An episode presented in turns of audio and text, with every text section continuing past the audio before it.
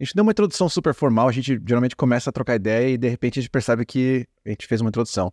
Mas para as pessoas que estão vendo a gente aqui, elas falam assim: nossa, tem três pessoas agora, né? Quem, quem é essa, essa terceira pessoa? Quem, será que é e é o terceiro elemento? É, eu acho que é legal de começar com uma leve introdução. Então, Úrsula, conta pra gente um pouquinho de quem é, quem é você. Antes de você contar de você, no meio dessa, dessa sua história que você vai contar de você, você tem que contar. Já vou deixar aqui pro pessoal já ficar assim, como assim? Tem que contar que história é essa de que você foi sequestrada pelo seu próprio calma, pai aos seis anos de idade. Já de cara, porque... Sim, é menina, babado. É. É o cliffhanger, entendeu? O pessoal já fica assim. Beleza. Mas só no final do vídeo que ela vai contar, entendeu? É, foi. Tá, tá. Então tá bom. Então não vou começar falando do sequestro, não. Bem, não, antes de qualquer coisa, gente, eu preciso dizer que assim, né? Tô muito feliz de estar falando com vocês, porque eu tava falando com a Mal um pouquinho antes. O Edu também sabe, mas eu acompanho vocês desde 2016, né? Eu tava nos Estados Unidos, e aí quando eu decidi vir pra Europa, eu, assim, assisti todos os vídeos de vocês, assim, blog, tudo, porque foi o que me ajudou também a ir pra Irlanda, né? Então, é muito louca a vida. Hoje, sete anos depois, eu tô conversando com vocês. Então, nem sei se expressar realmente a minha felicidade e gratidão. Eu tenho, eu já tô acostumada, eu faço muito conteúdo online, já participei de podcast, faço live, entrevisto pessoas também. Mas esse momento, para mim, assim, eu tô muito, muito, muito feliz mesmo. Só, só agradecer essa oportunidade mesmo de estar conversando com vocês, que ajudam e influenciam tantas pessoas, né? Vocês não é à toa que vocês ganharam tantos prêmios aí com o maior canal de intercâmbio no mundo, né? Então, imagina a influência que vocês não têm. Obrigada. A gente está feliz de ter você aqui também. Eu sou o Perugini, é, sou advogada, né? Hoje estou inscrita em Portugal e na Itália também. É, é, um pouco difícil falar da trajetória toda, que já aconteceu tanta coisa, nós já morei em três países. Então, é, eu saí do Brasil em 2015 Fui para os Estados Unidos, como a maioria das pessoas, dos brasileiros pensam, né? Eles acham que só tem os Estados Unidos no mundo e a gente só vai para os Estados Unidos. E aí é, eu fui para os Estados Unidos, mas eu fui muito sem, sem referência, sem uma organização, sem nada. Fui assim, aleatória, né? Fui com a coragem, com um ex-namorado meu que queria muito sair do, do Brasil eu nunca tive vontade, assim, nunca tive esse sonho, meu Deus, quero morar fora, quero trabalhar fora, quero estudar fora, nunca tive isso. Mas é, eu, eu, trabalhava em empresa no Brasil, né? Eu fiz faculdade de Direito, fiz a OAB e comecei a trabalhar em multinacional lá. Só que eu sou do Rio de Janeiro, não é só carioca. E aí, o trânsito do Rio, gente, assim, ó, complicado. Era quatro horas por dia no trânsito duas horas para ir, duas horas para voltar. Então a qualidade de vida estava, né, lá embaixo. E aí isso começou a me incomodar muito, né? Porque eu só trabalhava, trabalhava, trabalhava, não tinha tempo para nada. É, reconhecimento também é um pouco difícil no Brasil, né? Então, já falando um pouco da questão das multinacionais ali, é, eu senti essa dificuldade né, no, no Brasil. E aí veio essa oportunidade de ir para os Estados Unidos. Então, em dezembro de 2015, eu saí do Brasil, fui para Miami. É, os meus padrinhos, eles moram lá há mais de 30 anos, tem, tem empresa de, de importação e exportação, eles mandam container, né? A galera que vai para os Estados Unidos mora lá 20, 30 anos e depois que voltar para o Brasil, por exemplo, eles fazem a mudança dessas pessoas. Então, Edu, se um dia você quiser voltar para onde você quiser, já tem uma empresa aí para fazer essa mudança. E aí fui para os Estados Unidos, mas assim, fui, né? Só fui. E aí enfrentei todas as dificuldades do, dos imigrantes, né? Porque eu não fui com planejamento nenhum. Então, quando eu saí do Brasil, eu falei, bem, vou abrir mão da minha carreira, porque eu sei que nunca mais eu vou conseguir trabalhar como advogada, né? O curso de direito só vale no Brasil. Era a ideia que eu tinha. E fui para os Estados Unidos comecei a trabalhar e aí pela primeira vez eu trabalhei com o que as pessoas chamam de subemprego. Eu particularmente não uso esse termo, para mim emprego é emprego em qualquer lugar no mundo, seja de garçonete, seja de cleaner, seja é, de segurança, seja o cara que é um CEO, o cara que é um advogado, para mim é igual. São trabalhos que, que te dão dinheiro e dão o teu sustento. Mas, pela primeira vez, eu estava trabalhando numa coisa completamente fora. Então, fui trabalhar numa loja de um brasileiro de um brasileiro que, que vendia é, que vendia imóveis é, de segunda mão, né? Eletrodoméstico, todas essas coisas, um rolê, o cara. Aí fui lá trabalhar. E aí, quando eu me vi, tava limpando geladeira, limpando fogão, né? Com o inglês ali completamente arrastado, porque eu não fiz curso de inglês no Brasil e eu não estava saindo para fazer um intercâmbio. Então, meu inglês era muito de, de YouTube, de filme, essas coisas. Mas aí na vida você vai aprendendo, né?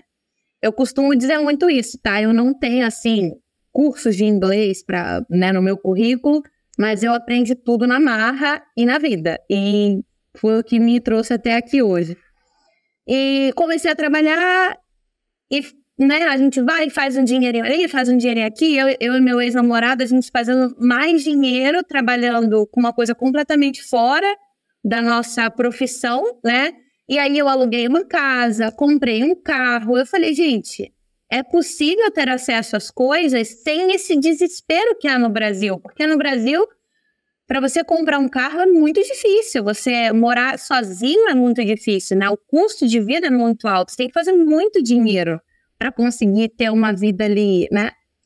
E aí foi a primeira impressão que eu tive fora do Brasil. Eu não sei se eu tô muito acelerada, né? Mas se eu tiver, por favor, me segura, que eu falo demais, gente. Então pode dar uma segurada aí, tá? Tem a vontade. Manda bala. Tá maravilhosa a história. Tô super, tá assim, tipo seriado que você quer saber o que vai acontecer depois.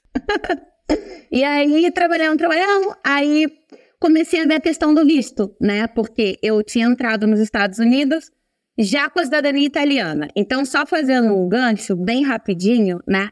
Eu nasci no Brasil, e eu vim para Itália quando eu era um bebê ainda, com os meus pais. E aí, eu posso falar do sequestro? Ou vocês querem só pro final mesmo? Você pode, você pode falar, você pode falar. A gente vai editar e colocar no final. Mas deixa eu entender, você, você, por que que seus pais vieram para Itália com você tão jovem? É, por quê? Que os seus pais eram italianos, eram brasileiros? O meu avô, ele era italiano, Hugo Perugini. Ele saiu da Itália, né, de Perugia, e foi pro Brasil, fugido da guerra. Né? Minha avó falava que ele era um covarde. ele foi para o Brasil e aí conheceu minha avó e tiveram os filhos. Minha mãe, né, um, um, um, desses filhos. Então, descendente, né, desse italiano, minha mãe, italiana. E eu, filha dela, descendente também de italiano, italiana, tá? E aí, é, o meu pai, no Brasil, ele era advogado criminalista. Então, pesado, né? No Rio de Janeiro ainda. E aí ele sofreu um atentado de uns clientes dele, e aí a minha mãe, por conta da segurança, quis sair do Brasil. Isso lá em 1990. Uau. Eu nasci em 89. É. E aí eles quiseram, minha mãe queria sair do Brasil por conta de falta de segurança, com medo e tudo mais. Saímos do Brasil e viemos para a Itália, né? E aí a gente foi para o Comune. Comune, para quem não conhece, é como se fosse um bairro aqui na Itália, né? onde o meu avô nasceu e morou a vida dele inteira. E aí a gente veio para esse comune que se chama Schedino.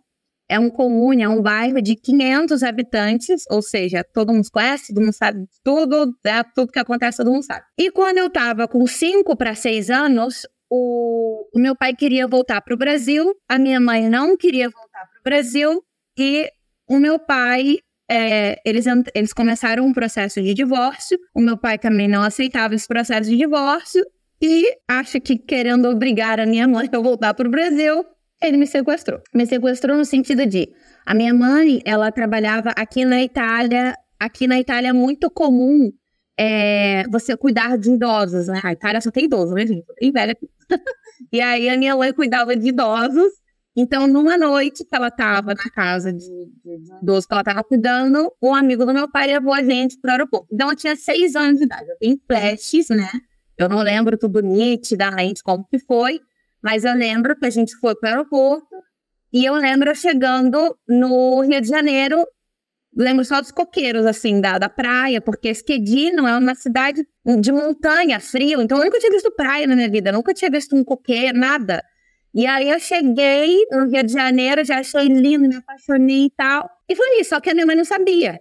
Então eu cheguei no Brasil e aí a minha avó materna ligou para minha mãe, oi, a Ursinha, que meu apelido é Ursinha. A Ursinha chegou aqui, não sei o quê. E a minha mãe, como assim? E aí, aí começa uma parte da, da história da vida meio complicada, porque eu fiquei longe da minha mãe sete anos, né? Então, dos seis até os, até os 13, eu fiquei longe da minha mãe. Mas deixa eu entender isso, peraí. Ó, você. Isso é muito foda. Você chegou. Beleza, tava na. Você não tem. Seis anos de idade é igual, é igual bêbado, você só tem flashback, não tem memória completa, né? e você. Pô, beleza. Meu, meu pai, né? Com, você não tem como não confiar no seu pai. Seu pai fala, vamos, vem aqui, entra aqui comigo. De repente você Acho que tem outra coisa também. Criança não tem muita noção de tempo, né? Não sei se você de repente pegou um voo, sei lá, de 12 horas é. e você tá no Brasil, você não sabe se foi 12 é. horas ou 12 minutos. Aí você chega no Brasil, é, por, imagino que, sei lá, porque chegou e, enfim, não sei como exatamente, mas a, a mãe da sua mãe, né? A, a, sua, a sua avó, por parte de mãe, descobre Minha e avisa sua uh -huh. mãe. Só que você. Sua mãe volt, ela quis voltar para falar: peraí, vou, vou te resgatar. Você foi. Seu pai cuidou de você como, enfim, foi, foi foi assim, sequestro, mas ele, tipo, enfim, cuidou de você como uma, como uma criança igual normal, né? Ele te levou pra escola, tudo normal. Ou você teve uma vida diferente por conta de ter crescido mais com o lado do seu pai? Enfim, como é que foi isso? Então, eu costumo dizer que eu, assim, eu acho que eu tive, né, um, uma educação muito diferente, porque sim, eu fiquei só com meu pai é, até os 11 anos de idade tá? Então, o que que, assim, os meus pais já faleceram, tá? Meu pai e minha mãe já não estão mais aqui, e assim, nunca nenhum dos dois sentou e falou, olha, foi isso que aconteceu. Então, foram histórias que eu fui ouvindo da família, depois, quando a minha mãe faleceu, eu encontrei alguns documentos de divórcio deles, né? Eu tenho, eu saí no jornal de Esquedino, então tem uma reportagem minha, é, quando a minha mãe, porque quando meu pai me levou, a minha mãe foi numa numa revista, né, enfim, para dar a notícia que eu tinha sido é, raptada, né? Então, é, são histórias assim, nem meu pai nem minha mãe nunca falaram abertamente o que aconteceu, mas é, você escuta, você vai juntando ali as peças e você chega numa conclusão.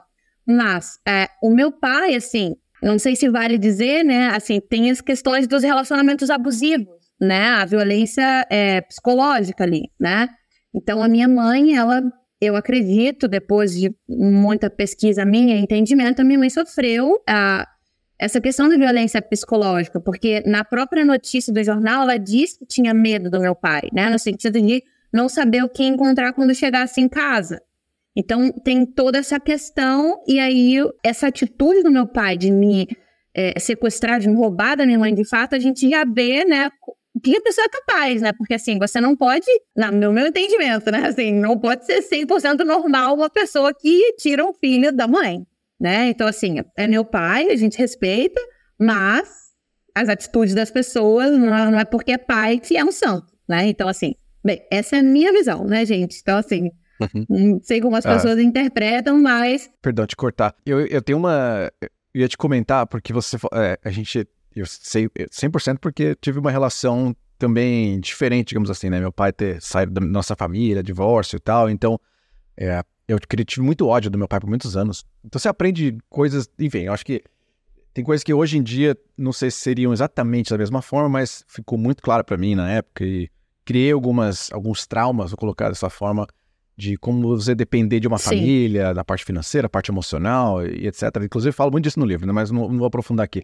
Mas é curioso para entender, porque é, pais da década de 90, não, não, não vou dar spoiler de idades de ninguém aqui, mas pais da década de 90, era loucura, loucura. 90 era banheiro do Gugu, é, cigarro dentro do carro e do restaurante. Então, como é que era assim esse. É, é muito é louco, né?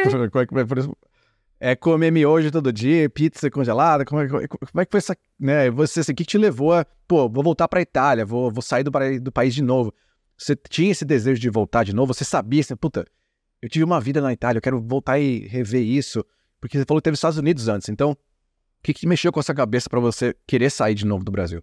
Estados Unidos e Irlanda, né? Antes de eu voltar para Itália. Então, assim, é... olha, a questão de eu sair do Brasil foi muito essa, isso de eu não ter um reconhecimento dentro da empresa que eu trabalhava. Eu, eu amo trabalhar, amava, né? Enfim, para multinacional, eu sempre gostei muito do mundo corporativo, a questão de trabalhar em equipe, é, de você ter um plano de carreira, de você ter metas, e eu adoro, sempre gostei disso.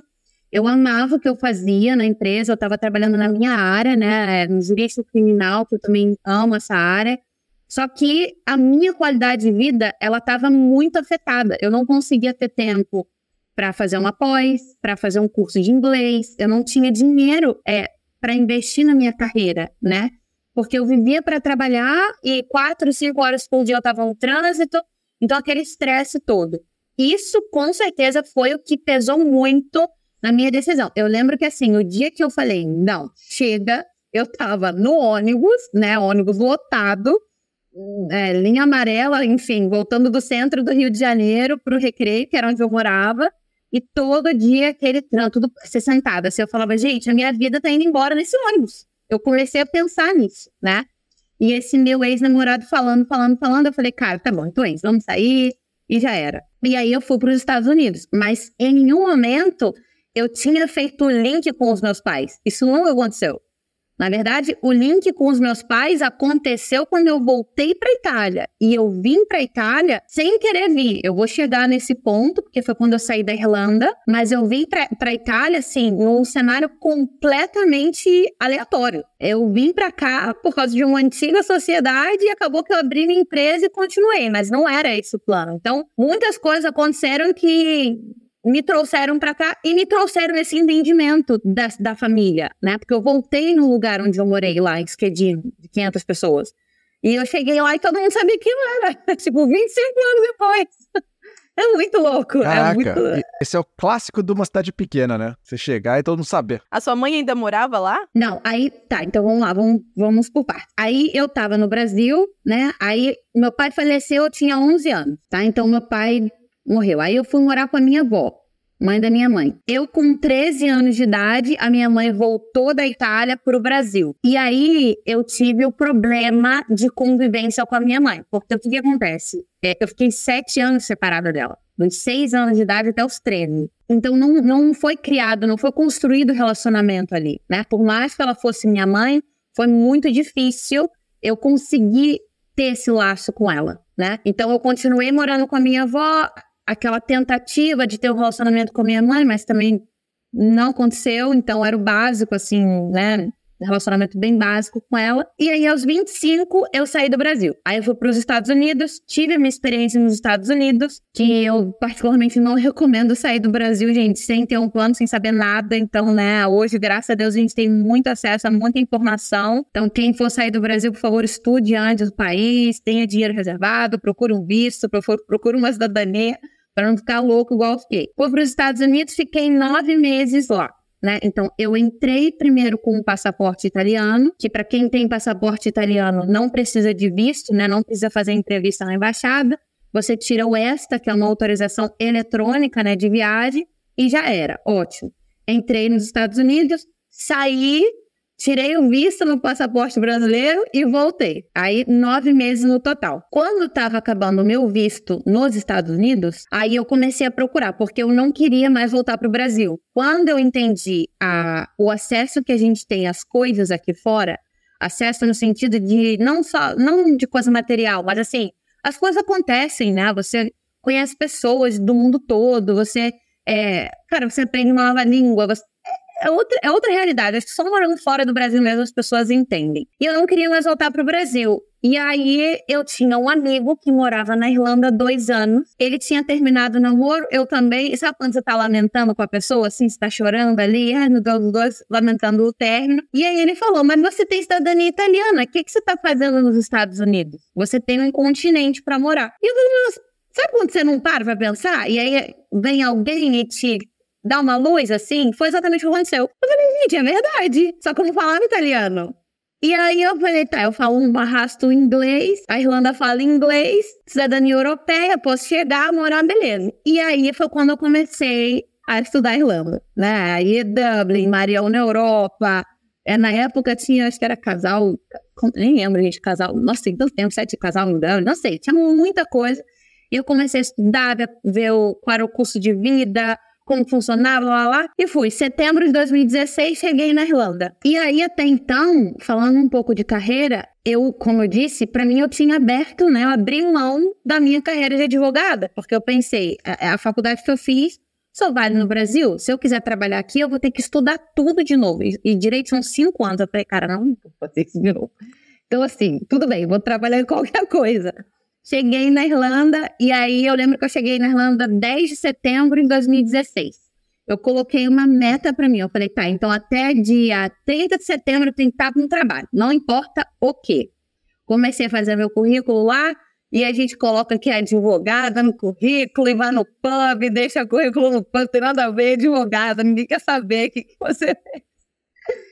E deixei em vários pubs ali no O'Connell, no mano, só queria um trabalho. E aí consegui meu primeiro trabalho na Irlanda, foi no Murray's Pub, ali na O'Connell, onde tem o living room, sabe? Aham. E ali peguei meu primeiro trabalho. E, nossa, trabalhei demais. O meu trial lá era pra ser de duas horas. Foi de 13 num dia de jogo de rugby. Cara, eu assim, ó, subi aquelas escadas e sobe e desce copo, aquelas, aquelas pilhas de copo, né? Caraca. Mas deixa eu perguntar uma coisa, Ursula, porque você chegou, estava nos Estados Unidos, você já, enfim, estava com inglês básico, vamos colocar assim, mas você pesquisando, eu acho que deve ter sido alguns anos aí, talvez pré-Brexit, né? Não acho que foi época, época de Brexit ainda. Então, você tinha a opção de Reino Unido ainda. E, e tinha, sei lá, Malta também.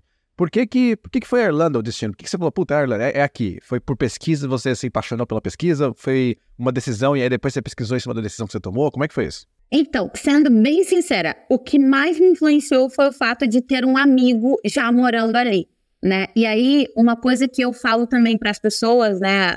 Hoje, depois de migrar três, três vezes, se você tiver alguém no país onde você pretende é, imigrar, é melhor, né? Na minha opinião, porque você chega com pelo menos uma pessoa de referência ali para estar no aeroporto, para te ajudar a fazer um currículo, uma pessoa que conhece pessoas já no lugar.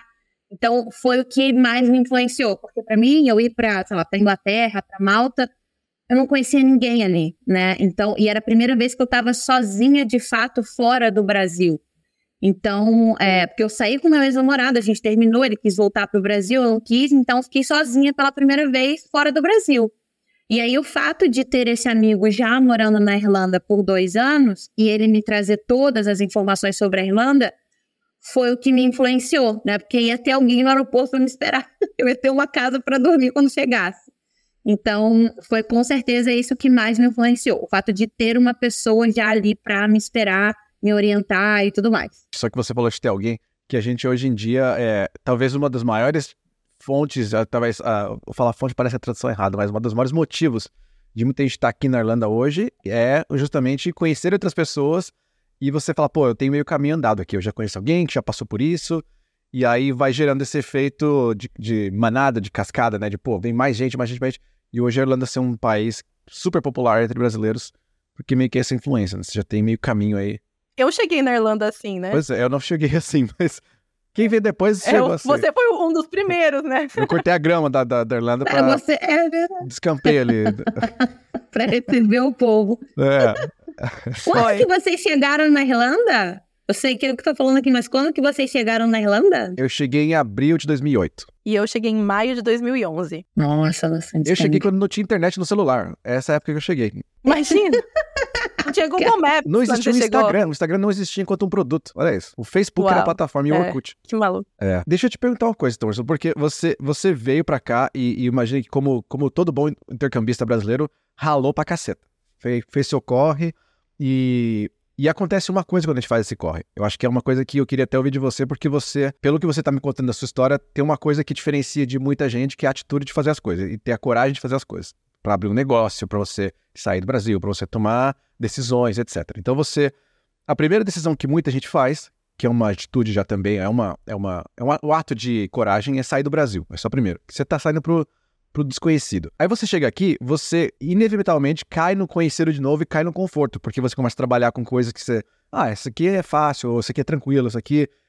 Eu tenho que ralar? Tenho, mas tá tranquilo. É assim, é, é, minha vida tá boa aqui, tô, tô de boa, meu churrasquinho aqui de domingo, tá pagando minhas contas, e a pessoa vai levando aquilo. Aí, de repente, em algum momento desse da vida dela no intercâmbio, ela liga a chavinha, que talvez você ligou essa chavinha lá no Brasil, foi assim, peraí, meu tempo, o tempo tá passando, eu tô fazendo esse mesmo trabalho, tô assim, trabalhando pra pagar as contas, tá cada vez mais difícil pagar as contas, inclusive porque agora tá aumentando o preço, eu preciso tomar uma atitude. E aí bate um desespero. E geralmente, por exemplo, você deve fazer isso com a questão de cidadania, mas quando eu faço a mentoria de carreira, as pessoas vêm no desespero, elas falam assim, então, eu tenho que renovar meu visto daqui dois meses e eu não sei o que fazer. E eu não quero renovar para outros cursos de inglês, eu quero renovar para outra coisa, eu quero trabalhar. Você fala, beleza, dois meses, vamos ver o que a gente consegue fazer.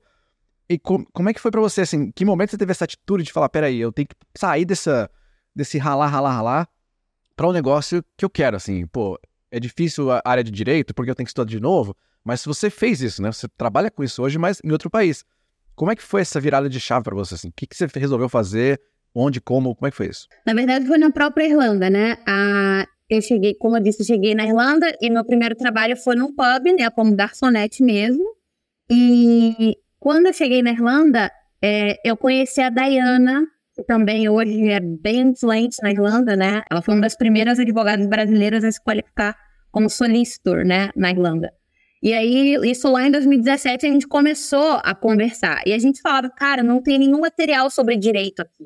A gente não sabe o que fazer, não sei por onde começar. E aí nas pesquisas aparecia legal executive, legal assistant, coisas assim mais básicas.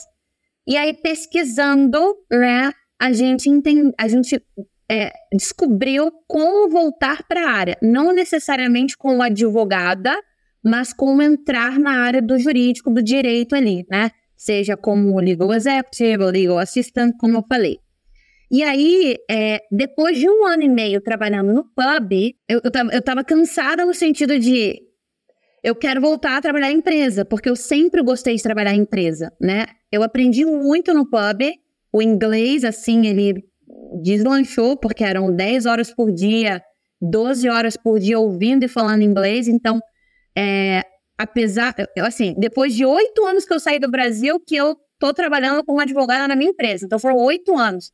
Só que o que aconteceu nesses oito anos foi o que me trouxe até aqui, né? Se eu tenho um inglês bom, eu não tenho um curso de inglês. Foi o pub que me ensinou inglês, né? Foram, eram os meus gerentes lá do pub que gritavam comigo aquele inglês estranho. E você vai aprendendo na marra.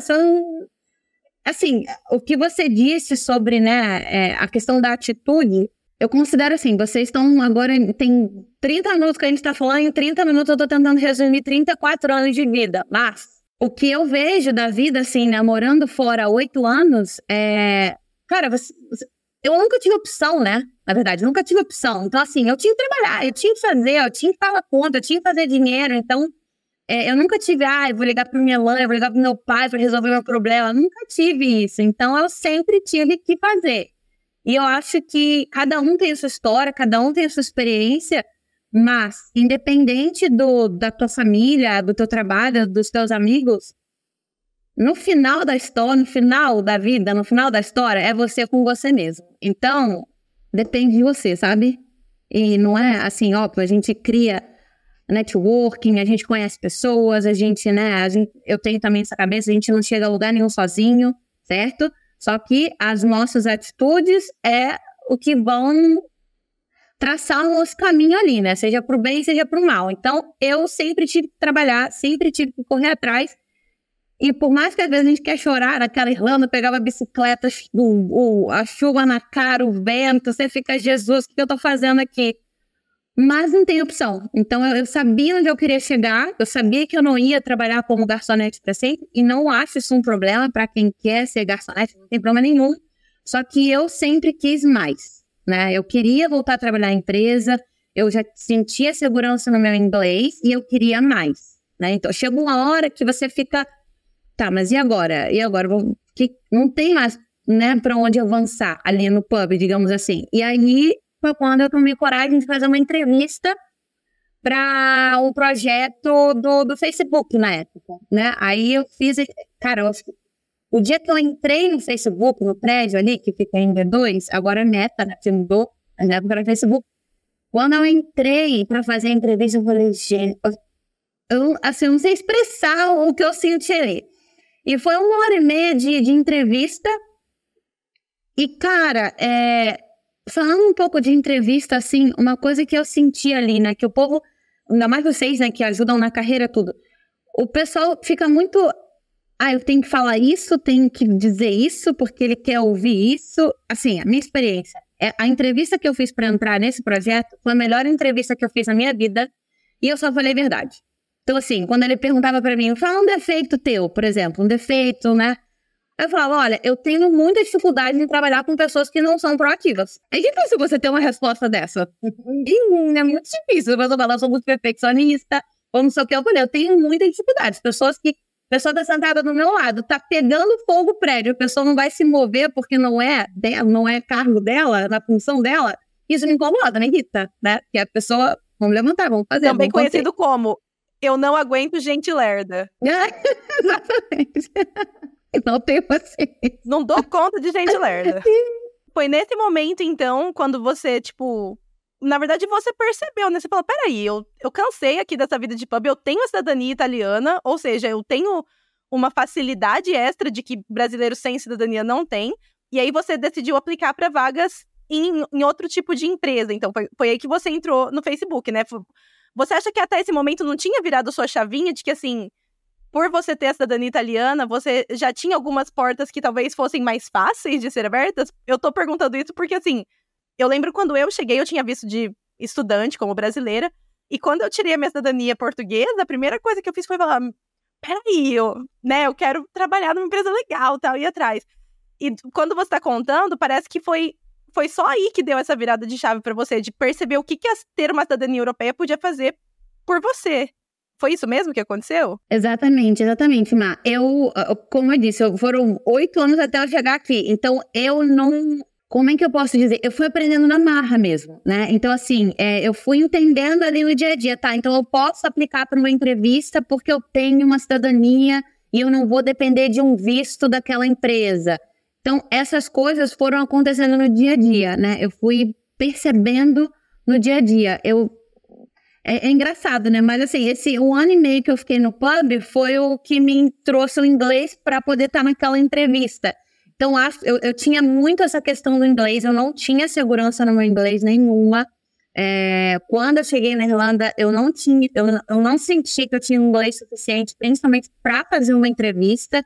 Então, eu acho que foi muito essa questão de eu me sentir preparada em relação ao inglês. Por mais que eu tivesse a cidadania, é, eu não me sentia preparada para trabalhar numa empresa. No entanto, que quando eu entrei, os, as três primeiras semanas eram, eram era de treinamento. Eu não entrava trabalhando, né? E eu lembro que no treinamento tinha muita palavra que eu não entendia. Eu falava, gente, o que eu tô fazendo aqui? E aí você fica, meu Deus, tá, passei na entrevista, mas agora não posso trabalhar. Eu falei, gente, o que, eu vou fazer aqui, né? Então, é, teve essa questão. Acho que o inglês foi o que mais pesou, entendeu? Até eu me sentir segura, mas eu também, eu tinha noção da cidadania, porque foi o que me trouxe para a Europa de novo, mas a questão do trabalho, do emprego em si, é, foi a questão do inglês, com certeza. É muito legal ouvir a sua história, né? Porque a sua, a sua trajetória vai te levando. Tipo, com, com, parece que assim, né, pelo que a gente tá ouvindo até agora, o que você foi aprendendo nesses anos, né, com as suas experiências nos Estados Unidos, depois entendendo que você podia, né, tinha a Europa inteira para explorar tudo mais, isso acabou te levando exatamente pro que você faz agora, né? Porque você, tipo, conseguiu juntar, unir, né, a sua carreira, que era a sua formação, com uma empresa que é sua e ainda poder ajudar outras pessoas a trilharem um, um caminho parecido com os, que os parecido com o seu, só que talvez já tirando algumas dessas dificuldades do caminho. Exatamente, é o que eu falo hoje para os meus clientes, né? E quando eu faço esse, esse, conteúdo online, é o que eu trago para eles. Eu falo, gente, cortem o caminho, porque eu passei por muito perrengue que não precisa, né? Hoje tem muita informação e sim, é, o fato de eu trabalhar com cidadania italiana hoje é, é muito louco, assim, porque eu não passei pelo processo de reconhecimento de cidadania, né? Eu morei na Itália quando pequena, então minha cidadania já veio ali direto. Eu não fiz esse processo que as pessoas fazem hoje. E, e é muito louco porque as pessoas ficam assim: nossa, você não passou pelo processo, você não entende. Falei, eu passo pelo processo junto com vocês na Itália, eu entendo sim, né? Mas é maravilhoso, assim, e, e, ter descoberto que eu podia voltar a trabalhar na minha área também. Só que foi o que eu disse, lá em 2017, quando eu estava na, na, Irlanda, eu e a Dai, a gente não tinha conteúdo nenhum. Hoje tem um grupo no WhatsApp, a gente tem um grupo é, que se chama Atuando na, Atuando na Irlanda, né? Tem mais de 250 advogados brasileiros ali, tem um grupo no Facebook, então eu já lancei um e-book sobre carreira jurídica na Irlanda. É, o Bruno Borges também, que é uma pessoa bem conhecida na Irlanda. A gente juntou todas as nossas experiências, né, A, a questão do e-book foi justamente por isso. Eu falei, cara, são três histórias completamente diferentes. A minha, que foi é, com carreira jurídica em multinacional, com a cidadania italiana, que me ajudou a entrar. O Bruno, que chegou como intercambista e conseguiu um visto dentro de um escritório de advocacia. E a Dai, que é, se qualificou como advogada na Irlanda. Então, três histórias completamente diferentes e tudo dentro do, da área jurídica, entendeu? Então, assim, hoje a gente tem muito conteúdo, graças a Deus. Só que lá naquela época não tinha, né, em 2017. Então, é muito legal. Eu lembro que eu trabalhava no PUB ainda e a gente fez uma primeira reunião com, tipo, 10 advogados, assim, que a gente conseguiu reunir para já trocar informação sobre a área jurídica e tudo mais. Então, hoje, você imagina, tem um grupo do WhatsApp dos mais de 250 pessoas. É muito louco, né? Então, seis anos aí que a gente conseguiu juntar bastante informação e hoje poder ajudar outras pessoas. Quando as pessoas perguntam assim, como é que eu faço para morar para sempre na Irlanda? Existem duas possibilidades muito muito tangíveis para essas pessoas. E existem outras, só que, que são para minoria, mas para a maioria são duas principais. Uma é você conseguir um visto de trabalho, então você tem que ter qualificação suficiente, estar tá numa critical skill, passar na entrevista, etc., consegue essa vaga de trabalho. Depois de três anos, você pode aplicar para seu visto permanente, que consequentemente você pode aplicar para sua residência irlandesa, e depois disso tudo aprovado, você consegue aplicar para sua cidadania europeia, né? Você vira um irlandês. Uma vez você é irlandês, você pega o passaporte e irlandês. Aí você pode morar lá para sempre. A outra é você conseguir descobrir aí seus antepassados e descobrir se você tem a possibilidade de aplicar para uma cidadania, seja italiana, seja portuguesa, o que for. E aí você atrás desse processo. Ambos não vão ser tão rápido, não tem como você fazer uma coisa em semanas, meses vão levar um, um, algum tempo. Mas, é, quando eu lembro, minha versão de quando eu descobri sobre isso, nossa, eu acho que eu consigo uma cidadania italiana, era uma coisa tão distante. E além de ser tão distante, era assim, tão arduosa, era assim, 10 anos, 12 anos. Eu não tinha assim, tio meu, assim, que, nossa, tô testando, tô tentando ainda, já tem 10 anos, tô, tô ainda no processo. Tô na fila, é. E, e aí foi se desmistificando, e eu acho que o trabalho que vocês fazem justamente ajudam com isso, né? Desmistificar um pouco disso, mostrar que não é uma coisa de uma década, e o fato de você poder fazer esse processo na Itália e etc., acelera muito mais isso, né? Então eu queria entender um pouco mais de para quem quer morar para sempre na Irlanda, quer morar para sempre na Europa, através da cidadania, como é que é mais ou menos essa questão resumida, né? Assim, de prazos, como é que é o processo, para a pessoa entender, assim, por onde eu começo, é realmente de uma década, é menos, como é que é isso? Tá, então, para fazer o processo de cidadania, né, a gente fala que você vai reconhecer um direito. Então, eu vou começar pelo link, que é o seguinte: em 1890 teve a grande imigração italiana, né? Então, muitos italianos saíram aqui da Itália, foram para o Brasil. E hoje, né, a pesquisas trazem que no Brasil, só no Brasil, existem 28 a 30 milhões de descendentes de cidadão italiano. Então, você vê aí a chance que você tem de ser um descendente de cidadão italiano, né? E aí, é, como que você. Então, a lei italiana diz que você nasce italiano filho de italiano é italiano. Basta. Então, filho, neto, bisneto, trisneto, você é italiano já no seu nascimento, no ato. E aí, para você ter a cidadania de fato, você tem que reconhecê-la. E como que você reconhece a cidadania italiana? Através de documentos, certidões, né? Nascimento do italiano, casamento do italiano, e aí vai descendo a árvore genealógica, a linha, até você. E aí você prova que você é descendente de um cidadão italiano e reconhece o direito. A cidadania italiana tem três tipos de processo. Via consulado no Brasil, que é esse que você acabou de falar, que são décadas esperando, 8, 10, 12. São Paulo está chamando que entrou na fila em 2013. Então, 10 anos aí para você ser chamado. Imagina, é muito tempo. Aí você tem o processo na Itália, que é a via administrativa, só que você tem que morar na Itália durante o processo, né? E aí é um processo mais caro, porque você vai pagar uma assessoria, você vai ter que ter uma reserva de dinheiro, porque você não pode trabalhar durante o processo, você não tem visto de trabalho durante o processo da cidadania. Então, tem toda essa questão, ficar longe da família, ficar longe do, do, dos filhos, dos amigos, ir para um lugar novo que você não conhece ninguém. E tem o processo judicial, né, que é o que a Perugine hoje faz e é especializada. Eu trabalhei durante três anos com administrativo, e hoje eu passo ao judicial. O judicial é ótimo porque você pode colocar várias pessoas da família, então digamos que você tem um irmão, você tem um primo, você tem um tio, um sobrinho, todo mundo que seja descendente do mesmo italiano entra no mesmo processo. Então, econômico porque você vai usar uma documentação uma certidão do italiano, uma certidão do filho do italiano, e aí você divide isso entre 10, 15 pessoas, fica muito barato, muito acessível. Não precisa vir para a Itália em nenhum momento, então você mora no Brasil, você mora nos Estados Unidos, você não precisa se preocupar em estar na Itália, você não vem para cá em nenhum momento. Acontece através de procuração, como um processo judicial normal. Você vai dar poderes aos advogados para te representarem no tribunal aqui na Itália. E, a média é de um a dois anos. Então, voltando à questão de se preparar para sair do Brasil, se você consegue se organizar né, certinho, fazer um planejamento de fato, para você sair do Brasil, digamos que você faça aí um planejamento de dois anos, né? Sair do trabalho que você tá, você vai vender sua casa, você vai organizar a sua vida para sair do Brasil. É um tempo razoável, enquanto isso, o seu processo de cidadania já está acontecendo aqui na Itália, e você sai do Brasil já sendo cidadão italiano, né? Ao invés de vir para a Itália e passar pelo processo aqui perrengue, que a galera sabe tem um monte de perrengue por aí. Eu já passei um monte na minha pele também, não como cliente, mas como assessora. Já vi muita coisa no mundo da cidadania que vocês não têm ideia. Então, eu recomendo muito o judicial por isso. É o processo mais seguro e mais econômico hoje, com certeza. Nossa, excelente. E eu até vou te indicar pro meu pai. Tá precisando aí, tá querendo. Indica, a gente faz consultoria. Pô, meu pai ele tá querendo tirar a cidadania já tem uns 30 anos da vida dele. E aí não, não, não tirou ainda. Ô, Pois Arthur, é, tá enrolado demais, enrolado. a maior parte das pessoas que te procuram, né, se elas se elas estão no Brasil ainda ou se elas estão na Irlanda. E eu tô perguntando isso por quê? Eu sempre falo, desde que eu tirei minha cidadania, eu sempre falo, se você puder tirar sua cidadania antes de viajar, antes de ir para o intercâmbio, faça isso.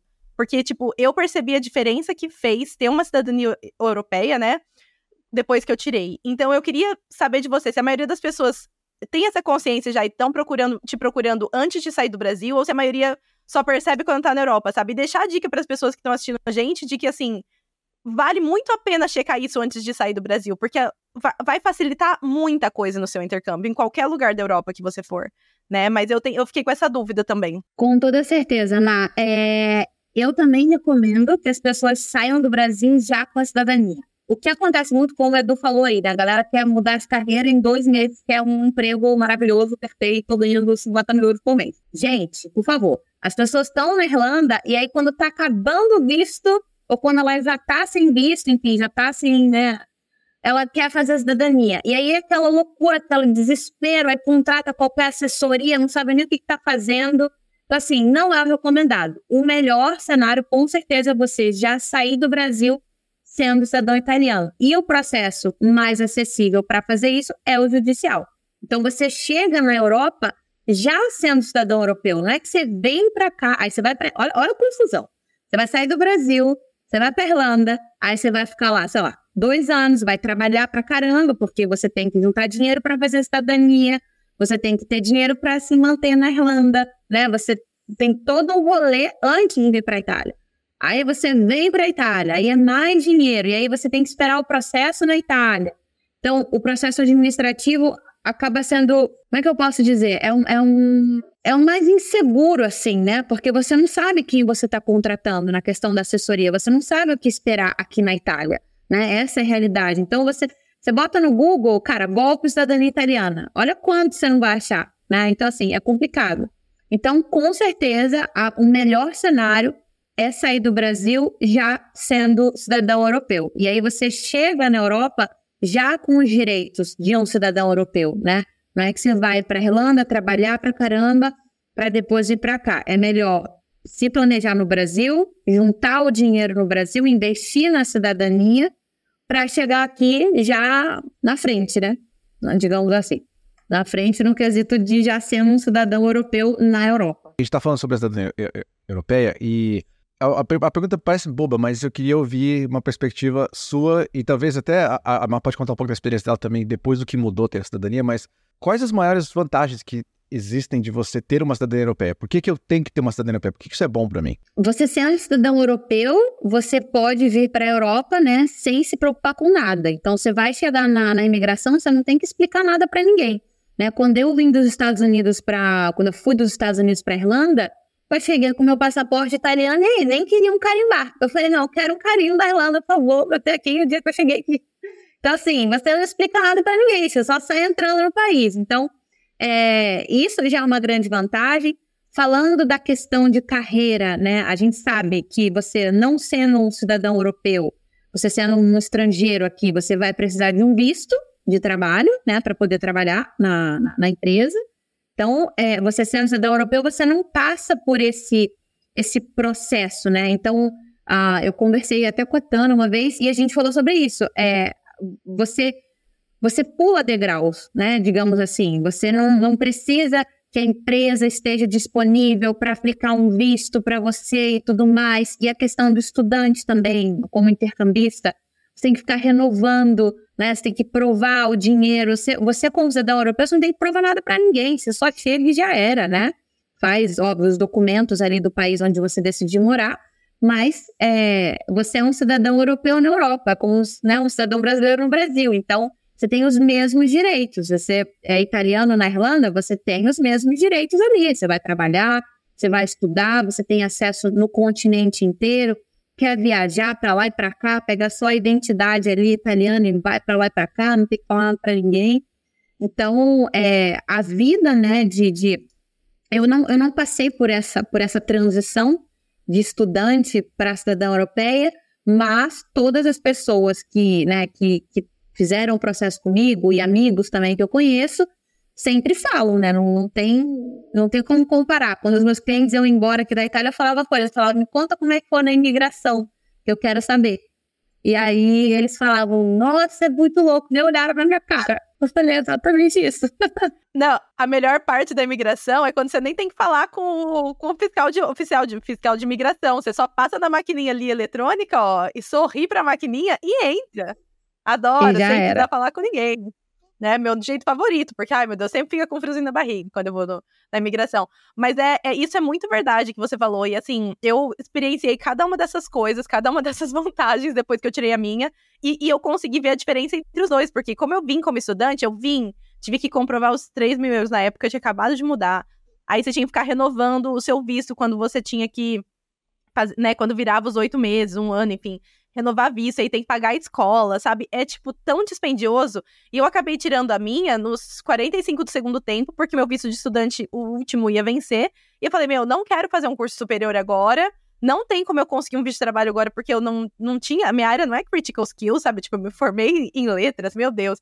Aí eu falei assim: vou tirar a cidadania, vou atrás disso né? Mas eu fiquei, é justamente por isso que eu te perguntei aquilo, porque se eu tivesse tirado antes de vir, nossa, teria facilitado tanta coisa, sabe? E mesmo assim, no meu caso eu já falava inglês, eu já era professora de inglês, mas não é nem assim, ah, não faça curso de inglês porque você tem a cidadania, porque às vezes é legal fazer um curso para você melhorar o seu inglês, né? Vai te dar uma base legal para quem não, não fala nada ou tem um inglês muito muito básico, mas só de você poder escolher ou até fazer cursos grátis, porque o governo oferece cursos grátis para quem tem cidadania, né? Então assim, a cidadania europeia vai facilitar muita coisa e eu falo que, assim, eu vivi isso, como fez diferença, sabe? De conseguir entrar numa empresa legal, que era a empresa, na época era a empresa dos meus sonhos, que foi o Airbnb, sabe? Então, assim, nossa, foi me abrindo muitas portas e, e realmente eu, eu super recomendo para todo mundo que tiver a possibilidade, porque se, se você tem vontade, né? Se você tá assistindo, tem vontade de morar na Europa, sabe? E tem essa possibilidade de tirar a cidadania, gente, é, sério. Eu, eu, vou, eu queria não, não adicionar tempo. com esse ponto aí que vocês duas já falaram, que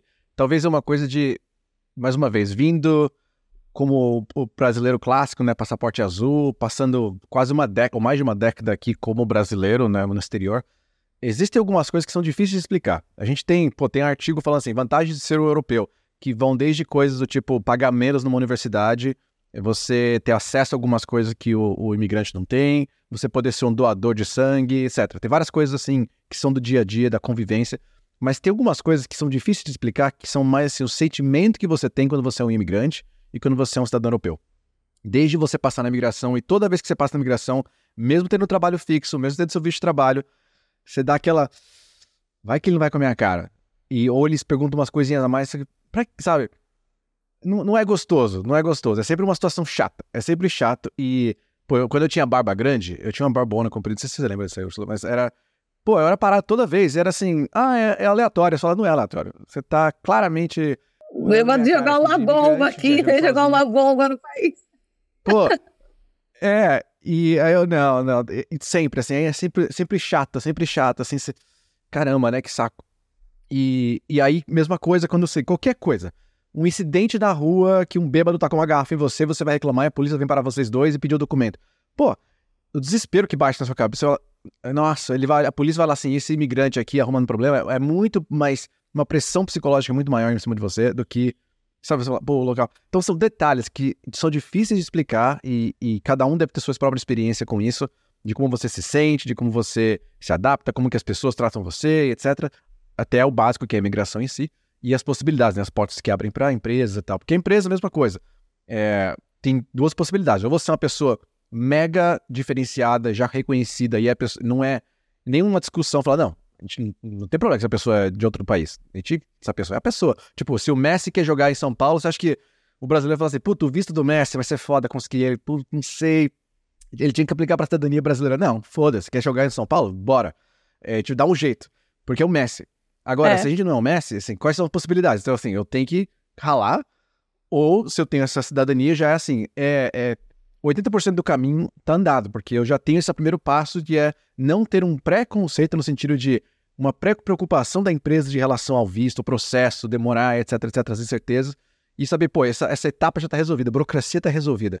É muito mais agora avaliar o candidato pelo que ele pode entregar. Claro que a entrevista não deixa de existir, você ser bom ou não, candidato não deixa de existir, você tem que fazer tudo isso.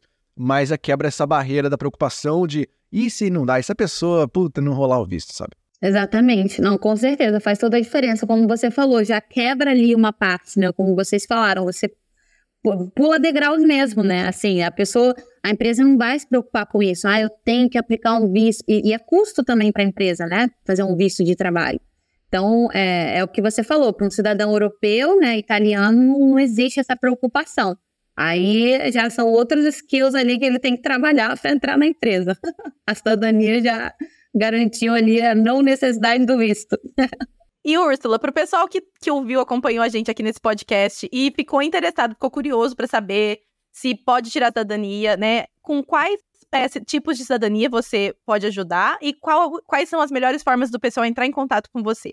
Beleza. É, uma política que eu tenho dentro da Perugine, né, quando eu lancei a Perugine, é a gente disponibiliza a primeira consultoria gratuita. Então, como eu disse, eu passei por muita coisa aqui no mundo da cidadania e o maior medo que as pessoas têm, ai meu Deus, eu vou dar meu dinheiro, a pessoa vai sumir. Então, eu acho que eu já ganho ali a questão da confiança da pessoa. Não estou aqui só para ganhar seu dinheiro, é meu trabalho, óbvio, meu sustento, mas eu também estou aqui para ajudar, né? Então, hoje a gente tem a questão da consultoria gratuita pelo Instagram da Perugine, as pessoas conseguem agendar, tem o link na bio, faz a consultoria, não precisa saber nada, né? A pessoa fica, ai, mas eu não tenho documento, mas eu não sei. Não tem problema. Na consultoria a gente vai te explicar tudo, desde a pesquisa genealógica, como encontrar o italiano, como falar com a família, né, busca de certidões, como você busca a certidão na Itália, como que é no Brasil, análise de documentos, né, todo o passo a passo vai ser passado para você na consultoria. E, e, hoje a gente faz o processo judicial, né, que é esse que eu falei, e não precisa vir para a Itália, tá? É, é, mais econômico, mais seguro, coloca a família, todo mundo junto ali e vem para a Europa já sendo cidadão italiano. Uma coisa também que eu queria pegar um gancho que vocês falaram, a questão de abrir portas, né? Eu falo muito isso no Instagram. A cidadania italiana, ela abre portas, né? E é um poder de escolha. Quando você tá, você tem uma cidadania europeia, você tem um poder de escolha. Eu quero morar na Irlanda, eu quero morar na Espanha, eu quero morar em Portugal, eu quero ir para os Estados Unidos, eu não quero me preocupar com a entrevista na embaixada, eu quero investir nos Estados Unidos, mas eu não tenho um milhão de, de dólares, só tenho 100 mil, 100 mil dólares. Então, são muitas oportunidades que a cidadania italiana traz. E, tendo em vista que a gente vê que, no, no mínimo, 28 milhões de brasileiros são descendentes de cidadão italiano, a chance né, de, da pessoa que está assistindo a gente agora ser descendente de um italiano é muito grande. Maravilhoso, maravilhoso. Úrsula, muito, muito obrigada por bater esse papo com a gente. Foi muito legal aprender mais e conhecer da sua história também. Porque, nossa, quando eu li o briefing, eu já estava assim, nossa, quero muito conversar com ela. Vamos, vamos ver como que vai ser. Então, obrigada por ter, por ter vindo participar, por ter dividido um pouquinho, compartilhado com o pessoal. A gente vai deixar todos os links do seu Instagram, para do Linktree, tudo mais aí no, na descrição aqui pro pessoal que quiser entrar em contato com você para checar se eles são um desses milhões de brasileiros que tem a possibilidade de tirar a cidadania italiana. E é isso, mais algum recadinho final? Não, eu só quero realmente agradecer de novo por estar participando aqui com vocês. É uma honra muito grande, admiro muito o trabalho de vocês. É, o que eu falei, assim, no decorrer, né, a gente morando fora, a gente conhece pessoas. Existe a dificuldade, né, não é mil maravilhas, a gente sabe disso. Tem dia que a gente deita na cama e só quer chorar, e, enfim. Tem as dificuldades da barreira da língua, a barreira da cultura, a barreira de você começar do zero de novo num lugar que ninguém nem sabe quem você é, né? Então, seus amigos de 20 anos estão no Brasil, você chega aqui, ninguém nem tá nem aí para você, vocês são mais um, né? Mas é, é, muito importante ter pessoas assim, né? Como o canal de vocês, que traz informação, ajuda pessoas. E, e eu poder estar tá conversando com vocês hoje realmente é uma realização para mim. E o que eu puder fazer também para ajudar né, as pessoas a saírem do Brasil de forma legal, forma legal, né, tranquila, eu estou à disposição. Muito, muito obrigada mesmo. Muito massa. Obrigado de novo pelo tempo, por compartilhar essas dicas. E é o que você já falou, a gente trocou ideia, olha que louco, né? Ah, sei lá, deve ter sido uns meses atrás já esse ponto. Quando eu, eu descobri o seu trabalho, eu falei, nossa, acho que ela vai saber indicar. E uma coisa que vocês fazem, que você citou do Bruno, citou da Dai, vocês fazem é que vocês se unem muito para ajudar enquanto conjunto. Não é uma assim, ah, a é competição, porque todo mundo aqui. E aí vira uma, sabe, é um show de estrelismo de qualquer coisa. Pelo contrário, vocês contribuem muito um com o outro. Tanto que acho que a Dai passou o seu contato e você passou um contato de um outro advogado para uma outra questão. Então, acho isso muito legal. E, e por que eu estou dizendo isso? Porque as pessoas às vezes falam assim: não sei se a cidadania é necessariamente o que eu preciso agora, não sei ainda se é exatamente isso, mas talvez o fato de acompanhar você, seguir você no Instagram, de ver o que você já tipo, compartilha de conteúdo, pode abrir cabeça para assim: peraí, eu tô, isso aqui pode ser uma outra alternativa para mim, ó, isso aqui pode ser uma coisa legal para fazer. Então, é, independente de você estar tá ou não numa fase de, pô, vou aplicar ou não vou aplicar, pode ser legal já começar a acompanhar seu conteúdo, já descobrir coisas que você já compartilha. E às vezes vão surgindo aí ideias novas para as pessoas também. Com certeza. No próprio Instagram da Perogine tem muito conteúdo gratuito também, né? Se a pessoa maratonar o Instagram lá, tem muita informação. E além disso, a consultoria gratuita também, que a gente está à disposição aí, para ajudar quem quiser sair do Brasil. Olha aí. Ótimo. Muito bom. Maravilha. Obrigado, Ursula. Obrigado também, Mai. Eu sei que tá tarde para vocês. Gente. Então é isso, a gente se vê na próxima. Obrigada. Tá bom, gente. Obrigada, obrigada.